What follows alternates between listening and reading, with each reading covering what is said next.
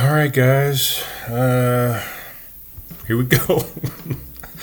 it is uh, what time is it? It's four fifty-five in the a.m.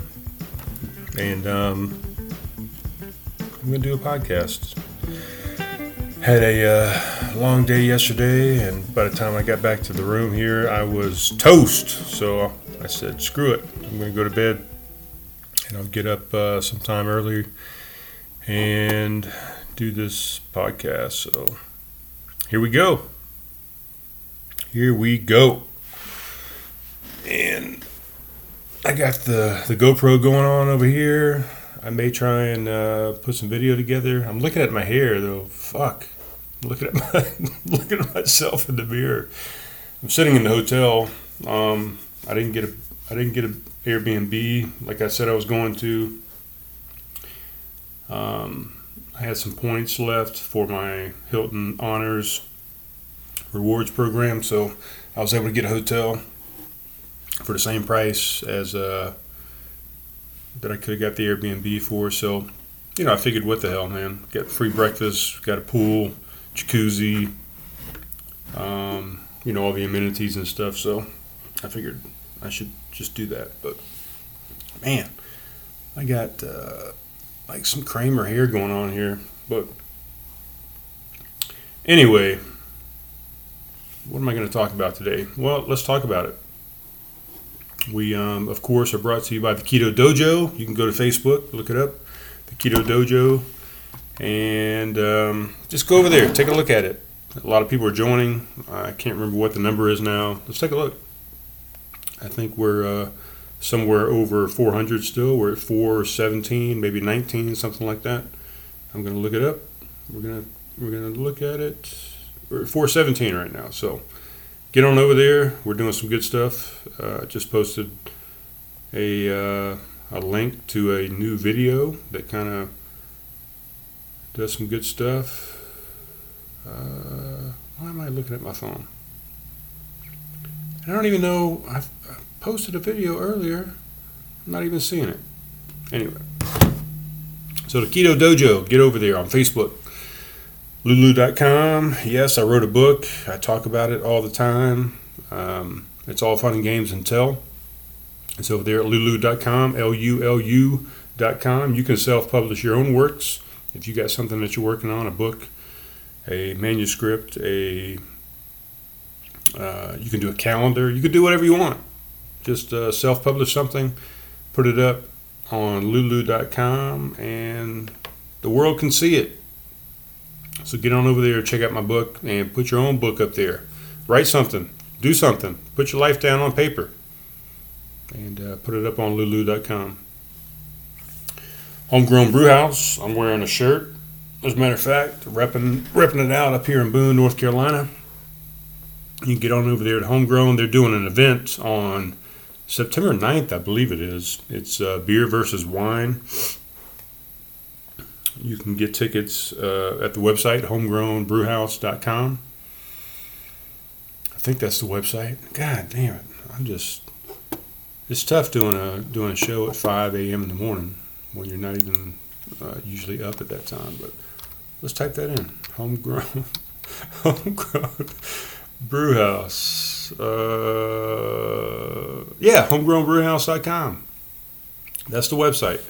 Go over there. You can get um, you can get tickets to the event. Let's look it up right now. That's August. We don't want August. We want September. Well, fuck. They don't even have it on on the event calendar. What the the hell is going on? Oh well. I think you can go to the website.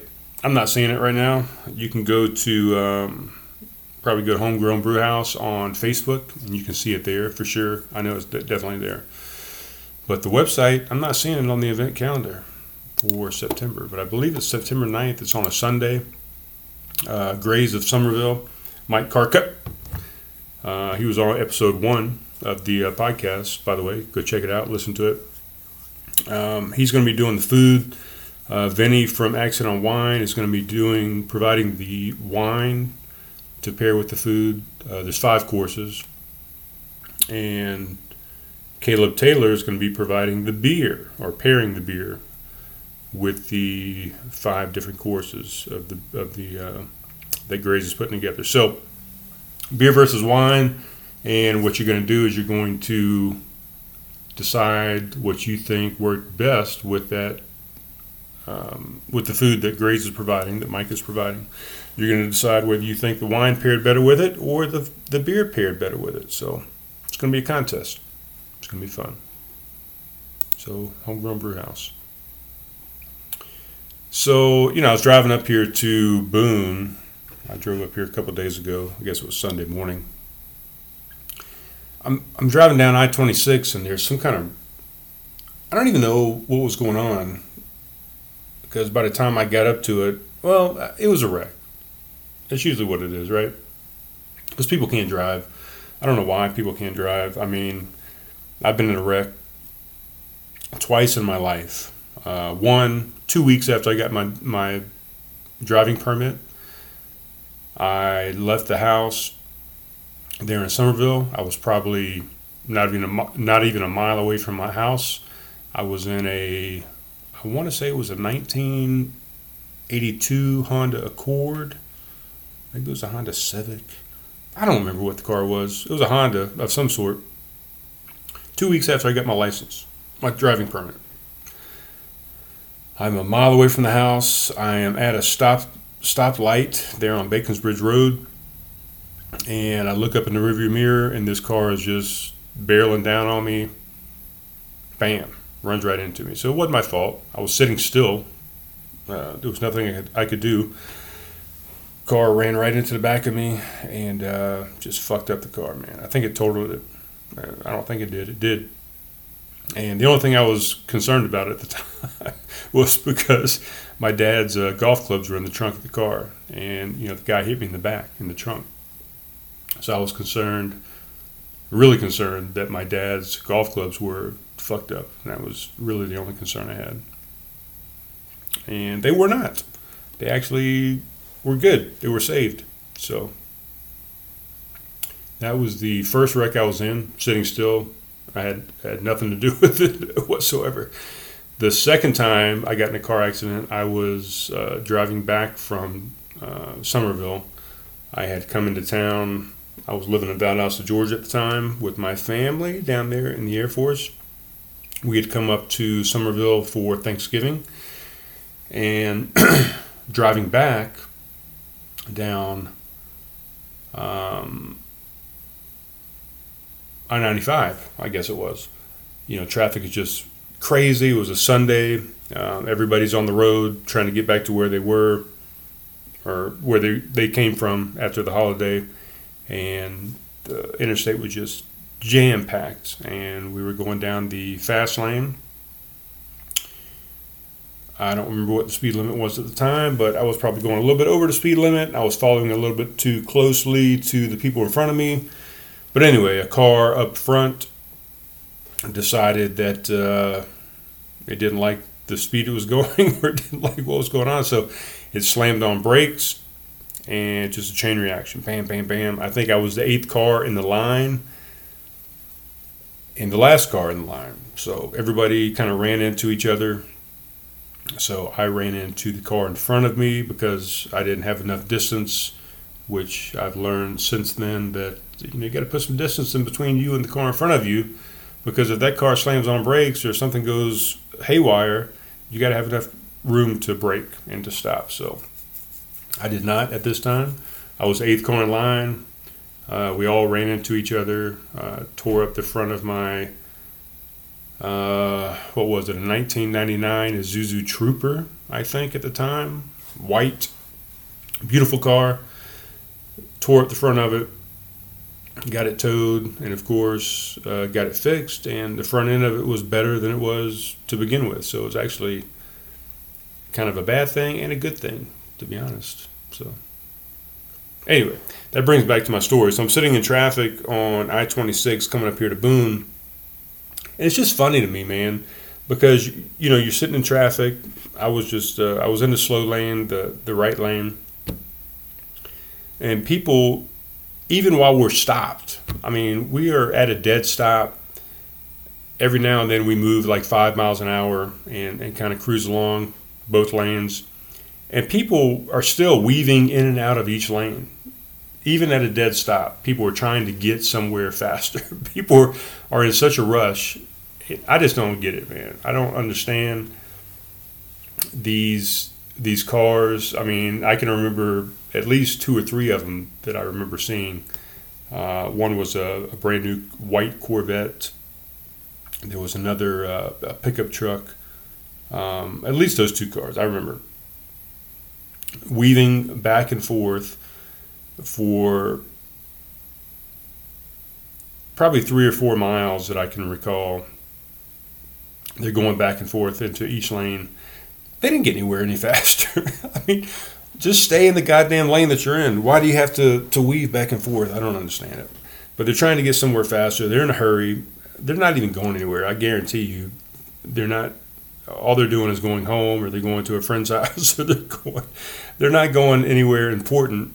There's not a, a wedding they're trying to get to. There's not a funeral that they're going to miss. They're just in a fucking big goddamn hurry to get somewhere, and they got nowhere any faster than what I did, staying in the exact same lane that I stayed in the entire time. Um, it's just crazy. And then, you know, I look in the rearview mirror, or, or even in front of me, and I see these people. They will, they will veer off into the uh, into the shoulder to try and look ahead and see what's going on. What does that do? What are you going to accomplish? Are you going to get anywhere any faster by veering off into the shoulder and looking ahead? It's not going to help you. You're not going to figure it out. You're not going to get anywhere any faster. You're not going to be able to remedy the problem. All you're doing is looking ahead and making yourself anxious and giving yourself um, stress about what's going on up front. So, veering off into the shoulder and, and looking ahead is not going to help you at all. Just stay in the goddamn lane. Just fucking sit there, turn on the radio, turn on a podcast. This podcast, as a matter of fact, Craft Conversations, and just relax, man. Just chill out. You're going to get where you're going. You're going to get there eventually. It's not going to be as fast as you want it to be um, because there's something going on. But veering off, changing lanes, all this stuff is not going to is not going to help whatsoever just sit there, relax, take a break. You know, this is the time where you can just kind of reflect. You can kind of sit back and just think about some things. Just take a break. Just relax.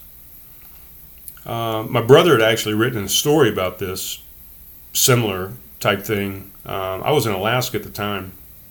This was probably uh, 2007 ish, somewhere around there. But he wrote an article and it got published in the uh, Post and Courier there in Charleston about the same type of thing. Like, look, don't be changing lanes, don't speed, don't uh, do all these type of things because you and I are going to get to the same place at the same time. You know, you're going to speed, you're going to be changing lanes, you're going to be blazing past people and, and going back and forth into the slow lane to the fast lane. And uh, before you know it, you and I are going to be sitting at the same stoplight 10 miles from now. Um, you didn't get anywhere any faster by doing all this crazy shit. And, you know, you're going to cause a, you're going to cause an accident by doing all that because you, you're you're being a crazy person. So just relax. I actually stole that story and I put it in the Elmendorf newspaper at the base. I, I I pretty much copied the story I pasted it into a Word document. I changed a few of the words, um, a few things on it, and I submitted it to the Elmendorf uh, Air Force Base newspaper, and it got published. And yeah, I stole it. I'm not going to lie. I stole it.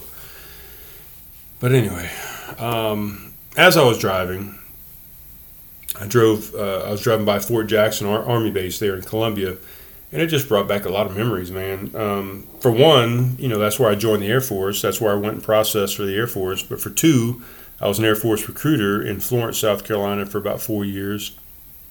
uh, later on in my career, and Fort Jackson was was the uh, the base that I use for the MEP station uh, to put people into the Air Force. And MEPS means um, Military Entrance Processing Station, so MEPS, M E P S, capital letters. But driving by there just reminded me that, oh man, how many years ago? This was 1992. I joined the Air Force. I had to go to the MEP station to process for the Air Force. And I almost didn't get into the Air Force, guys. I went up there. I'm going through all the medical processing, all the paperwork that you got to do.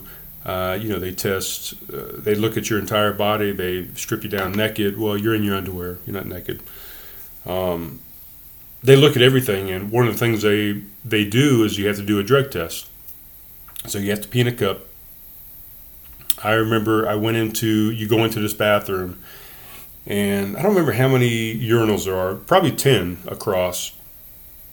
There was a, a, a line of tape in front of all these urinals, and they you know they corral you in there, uh, ten at a time or whatever. How many stalls there were? I think it was ten they tell you to pony up to this uh, to this line on the floor to this line of tape, and it's probably I don't know a good foot away from the urinal itself.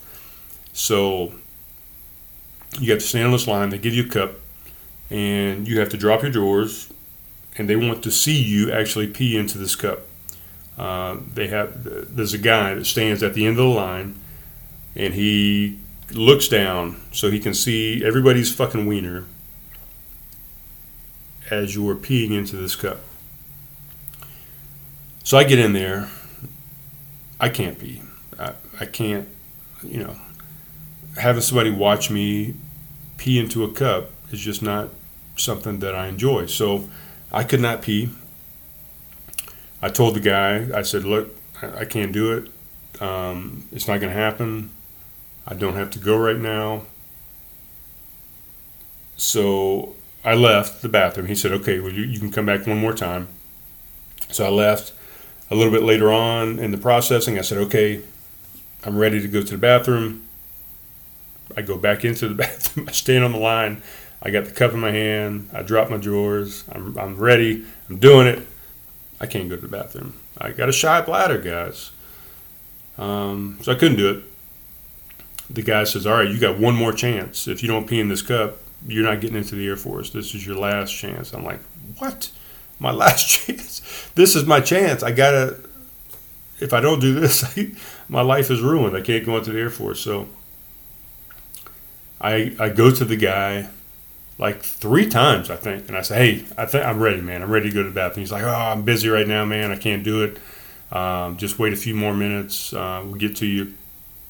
And I know what he was doing. He was trying to make sure that I was definitely ready to go because this was it. This was the last time. Three times, third time's a charm.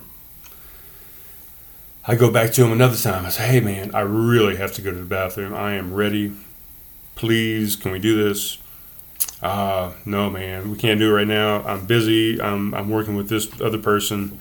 Give me just a few minutes. I'll come and grab you, and you can go to the bathroom in another minute or so. I am literally about to pee my pants. I mean, I have gone as long as I can. And I go to the guy again. I'm like, look, seriously, I'm about to literally pee my pants. If we don't go into the bathroom, I'm going to pee with or without a cup. There's no doubt about it. So he finally says, okay, all right, let's go. And I go into the bathroom. He gives me the cup. I stand on the line, on the tape.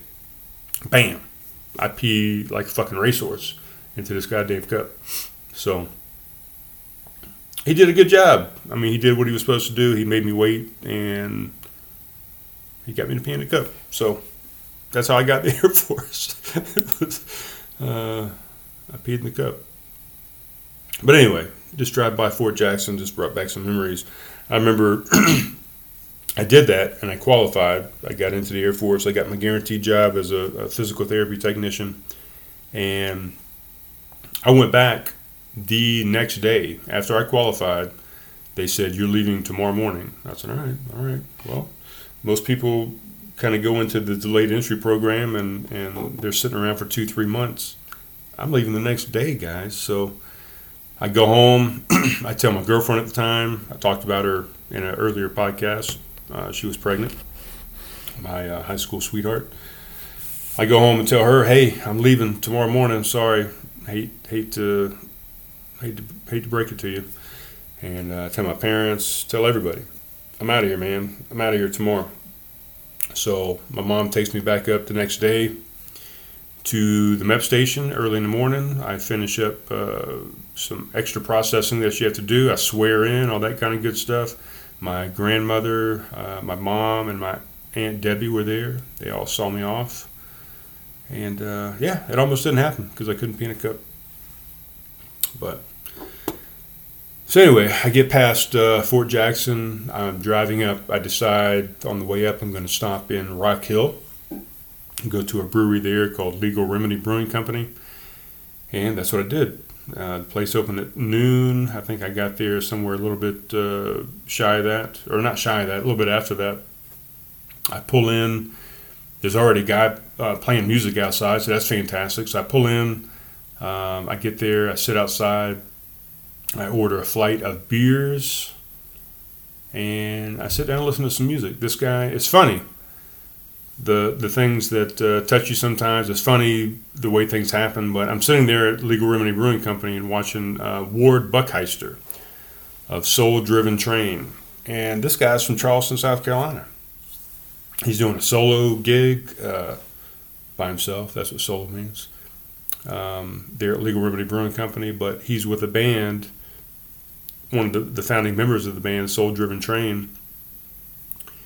Uh, he's just by himself. He's got uh, a little thing attached to a shoe that sounds like a. Uh, uh I can't even think, guys. It's 5 a.m. in the morning. Did I say that? I just woke up trying to do this podcast. It's a. Uh, not a symbol. The fuck is God, I can't think of my words right now. Anyway, he's got this little thing on his shoe that's making some music. He's got a little drum there, a little bass drum that he does some things with. He's uh, playing a guitar.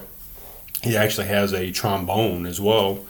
Got all kind of instruments going on. So he's doing some good stuff. There's this little kid. He's with his family. Um, he's sitting. Hey. Hello there, the man. What? Siri, calm down over here. Nobody's talking to you.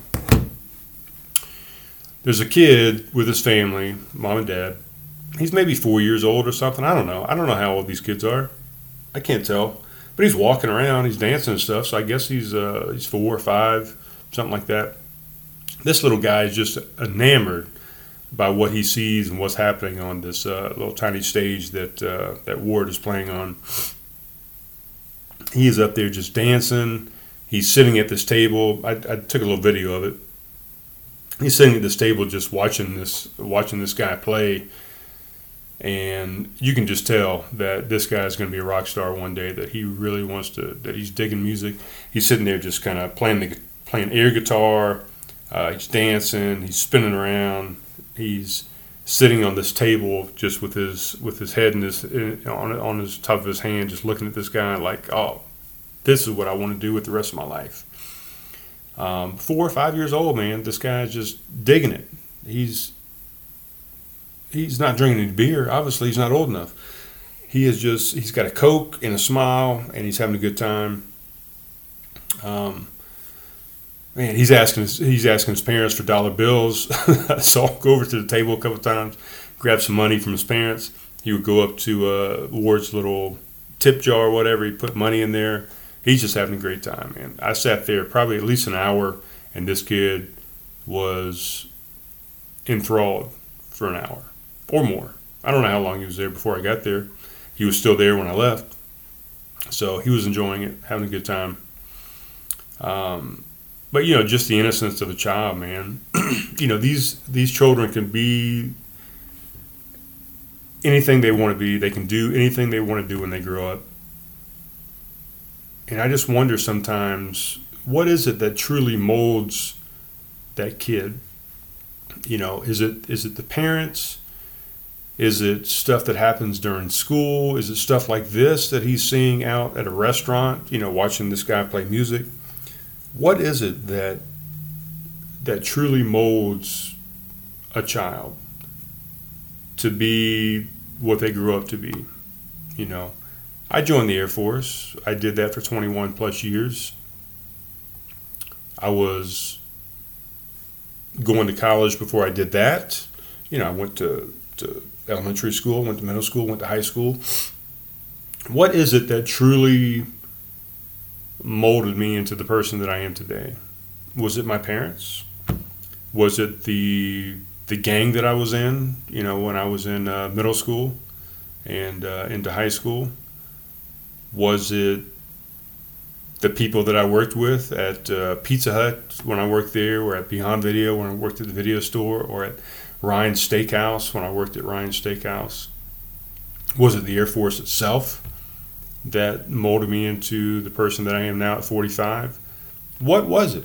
What things throughout my lifetime molded me into the person that I am today?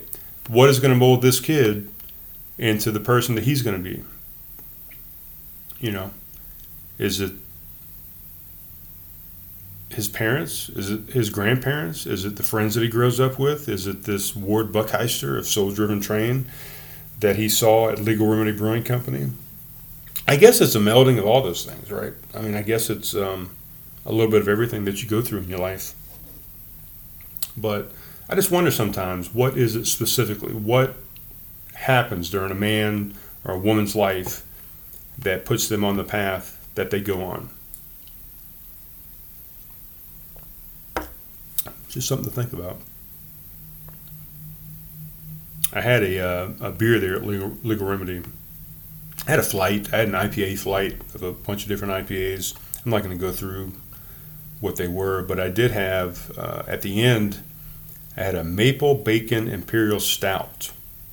Man, that thing was amazing.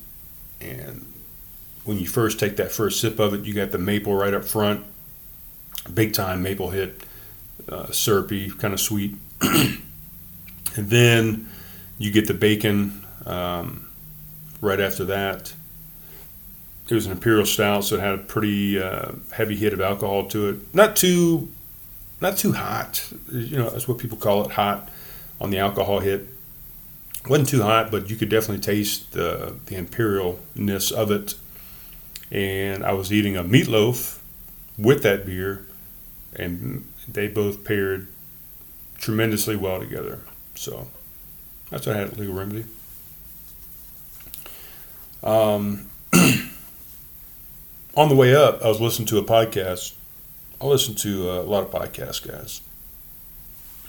Just trying to get uh, trying to get knowledge, man. There's a lot of knowledge that you get on a podcast, but it's funny. The podcast I was listening to, uh, they were talking about Joe Rogan that's probably my favorite podcast um, out of everything I listen to. I kind of mimic, or not mimic, but I like uh, Joe Rogan. I like Howard Stern. I'm a big fan of uh, David Letterman. So those are kind of the three people that I draw from for this podcast. Uh, whether I'm talking to a guest, you know, I take some of the interview uh, talking skills from Howard Stern and from David Letterman. but those are three guys I, I, try and emulate. I try and uh, I pull a lot from those guys. So, but this guy on this podcast was talking about Joe Rogan. He was talking about how the Joe Rogan podcast has almost become like a dictionary or an encyclopedia for information. I mean, people go to the Joe Rogan podcast or they reference the Joe Rogan podcast uh, when somebody asks them a question. You know, they say they'll ask them a question about. Uh, uh, ketosis or about um, float tanks or about marijuana or about uh, the UFC or about any of these things that Joe Rogan talks about.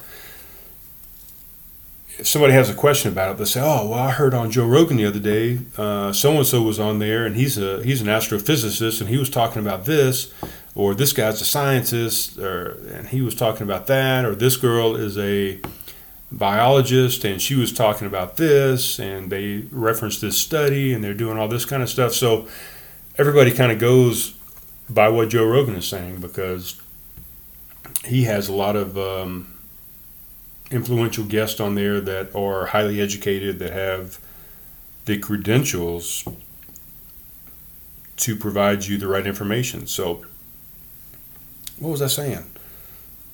Anyway, this guy was talking about, yeah, Joe Rogan is kind of like the encyclopedia for today. I mean, when you want to know something, you go check out the Joe Rogan podcast and you look through the guests and you say, okay, this guy's going to talk about XYZ.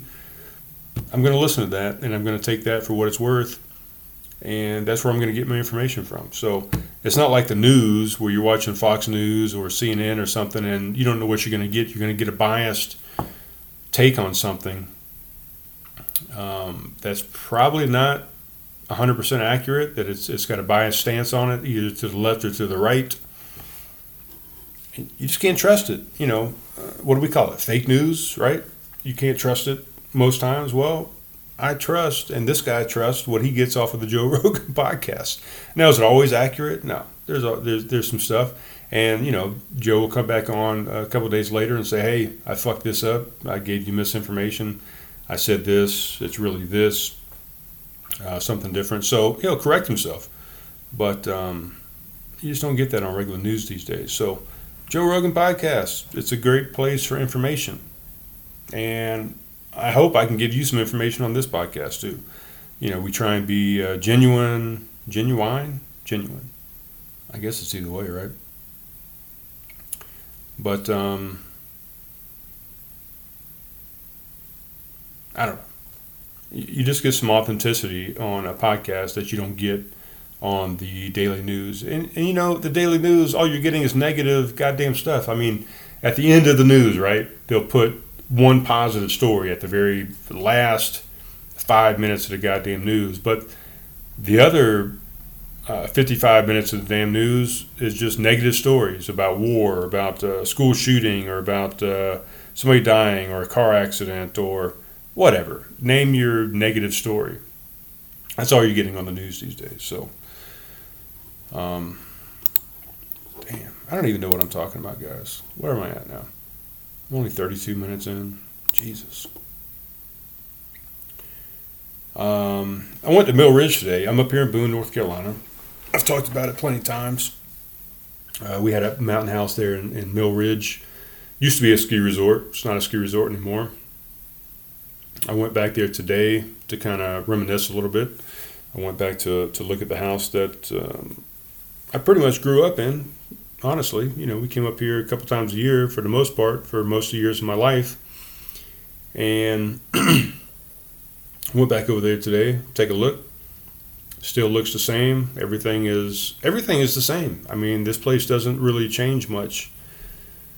In the past uh, 40 years I've been coming up here, it's the it's the same goddamn place. Um, I did notice there's not a there used to be a giant you know sign on a on a pole post, whatever, that would sit up high and you could see it from the road that said Mill Ridge uh, Ski Resort or said Mill Ridge Resort or it just said Mill Ridge, whatever. There's not a sign anymore. You know, I rode by and I'm like, I don't even, uh, I couldn't even tell you what this place is because there's no sign. But I knew what it was because I've been there uh, a million times. So I pull in, I go over and I check out the uh, the old mountain house still looks the same. There's uh, some people that live there permanently now.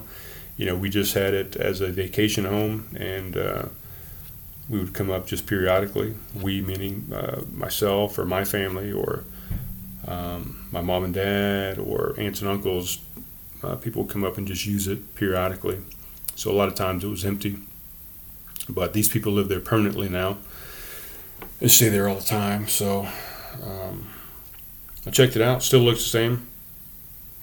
Uh, there's people out there playing tennis, people walking around. The ducks are out there in the pond, as they always are.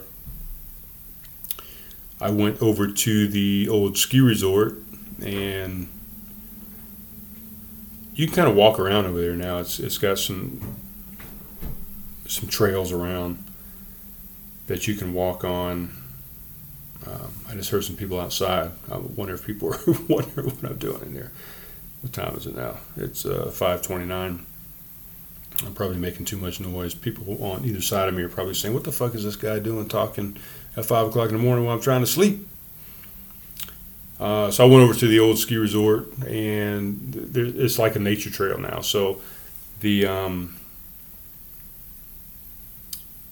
the the bottom and the top of the uh, chairlift are still there. They're kind of overgrown, you know, with plants and and uh, trees and stuff, but they're still there as a reminder that it was a ski resort. There's a few um, chairs from the chairlift kind of sitting there, and same thing, just kind of overgrown. Uh, just a reminder of what it once was. But um, you can walk around this the ski slope now on trails, uh, the same trails that were there as, as a ski slope, but it's just a uh, it's just a nature trail now, so it's kind of cool. But while I was over there, I come around. I, I walked up the uh, the Go For It hill, pretty steep. I walk around um, one of the trails that used to to kind of bring you around and bring you back into the bowl. And there's a house there at the bottom of the ski slope. It's kind of above the chairlift, uh, the bottom of the chairlift down there, where you would actually get on the chairlift to go up to the top of the slope. There's a house there that uh, one of the owners of the ski slope used to live there, the Pitts, and they had a daughter, Elizabeth uh, Pitt, that uh, was one of the first loves that I ever had. And I met her at Mill Ridge Ski Resort. I was um, I was skiing one day. I think my parents and stuff were, were back at the house. I was up there in the lodge by myself. Ran into this girl. I can't even tell you what, what age I was, but I was a teenager, somewhere in the teenage range. And I met this girl. She had on uh, some ski uh, ski bib. It was like a purple or blue, maybe. I'm not even sure. I'm colorblind. Um, I ran into this girl. I don't even remember how we got into a conversation, but we started talking to each other. And next thing I know, I was seeing this girl every time I came to the mountains for the next, uh, I don't know, four or five years. She was my girlfriend. she, I was hanging out in her house. We were skiing together. We were walking around. I even come up. I even came up in the summer sometimes, and I saw her. Um, they actually lived in Florida, but they came up just like I did, um, two or three times a year, and stayed there at that mountain house. And they owned the ski slope, so definitely during the during the winter time they were up there operating the ski slope, and uh, you know overseeing things. But yeah, one of my first loves, up in uh, Mill Ridge, Boone, North Carolina. Elizabeth Pitts. I ought to look her up, see what she's doing these days. Um, this girl was just, oh man, this chick was beautiful. I mean, wow. Probably, probably, uh, probably one of the. I don't know. I'm not going to say it, but she was beautiful. She was a beautiful woman. Um, I had a great time with her. I wish I knew what she was doing these days. I'm gonna try and find her it's going to be hard because her name is not Pitts anymore. I'm sure she's probably married. She's probably got kids. Who knows what she's doing? But I might try and look her up.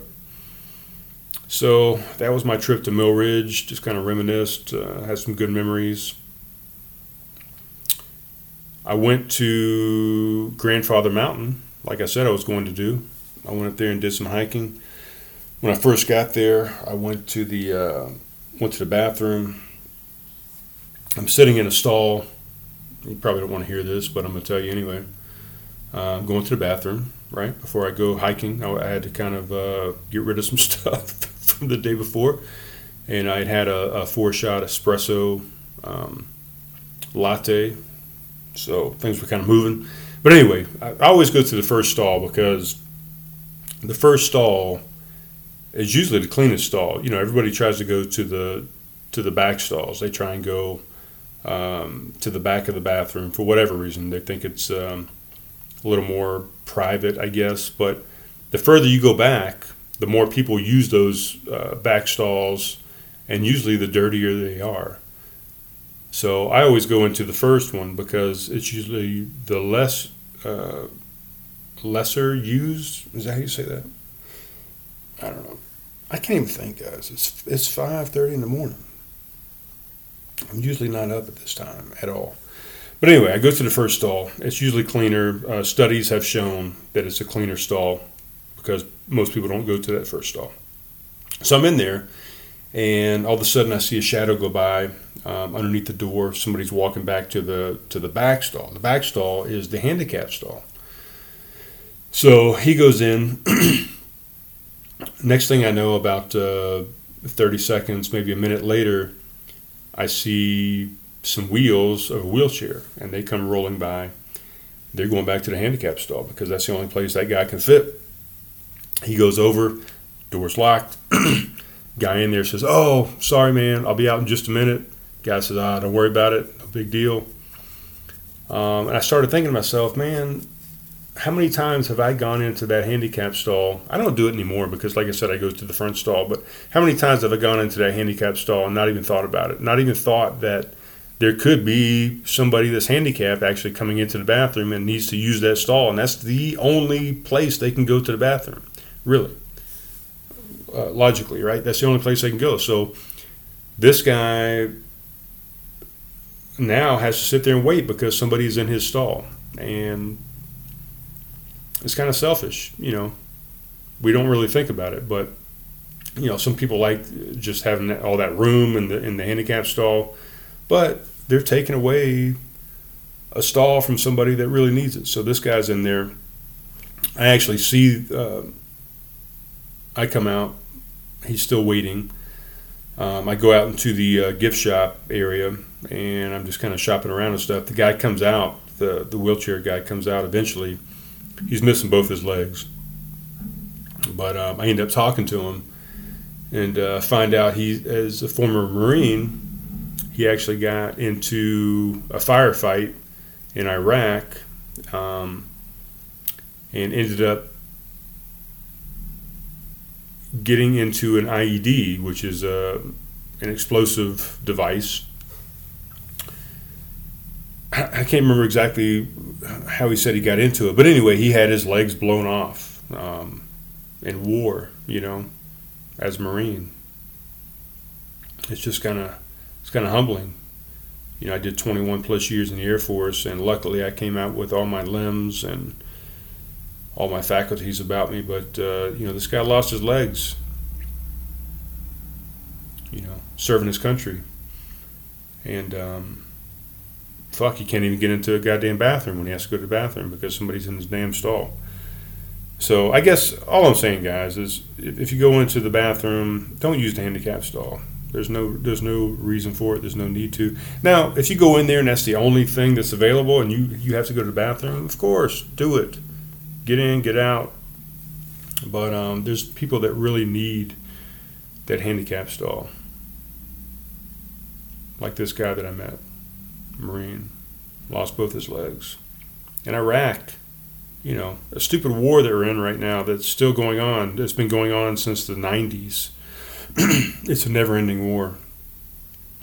And I don't even know what it's for, but don't use the handicap stall, guys, is what I, is, that's all I'm trying to say. um, so I get up there. I, I, I, I finish with the bathroom. I go hike. I put on, I got a hydration pack on. Um, I woke up yesterday morning, my phone was dead.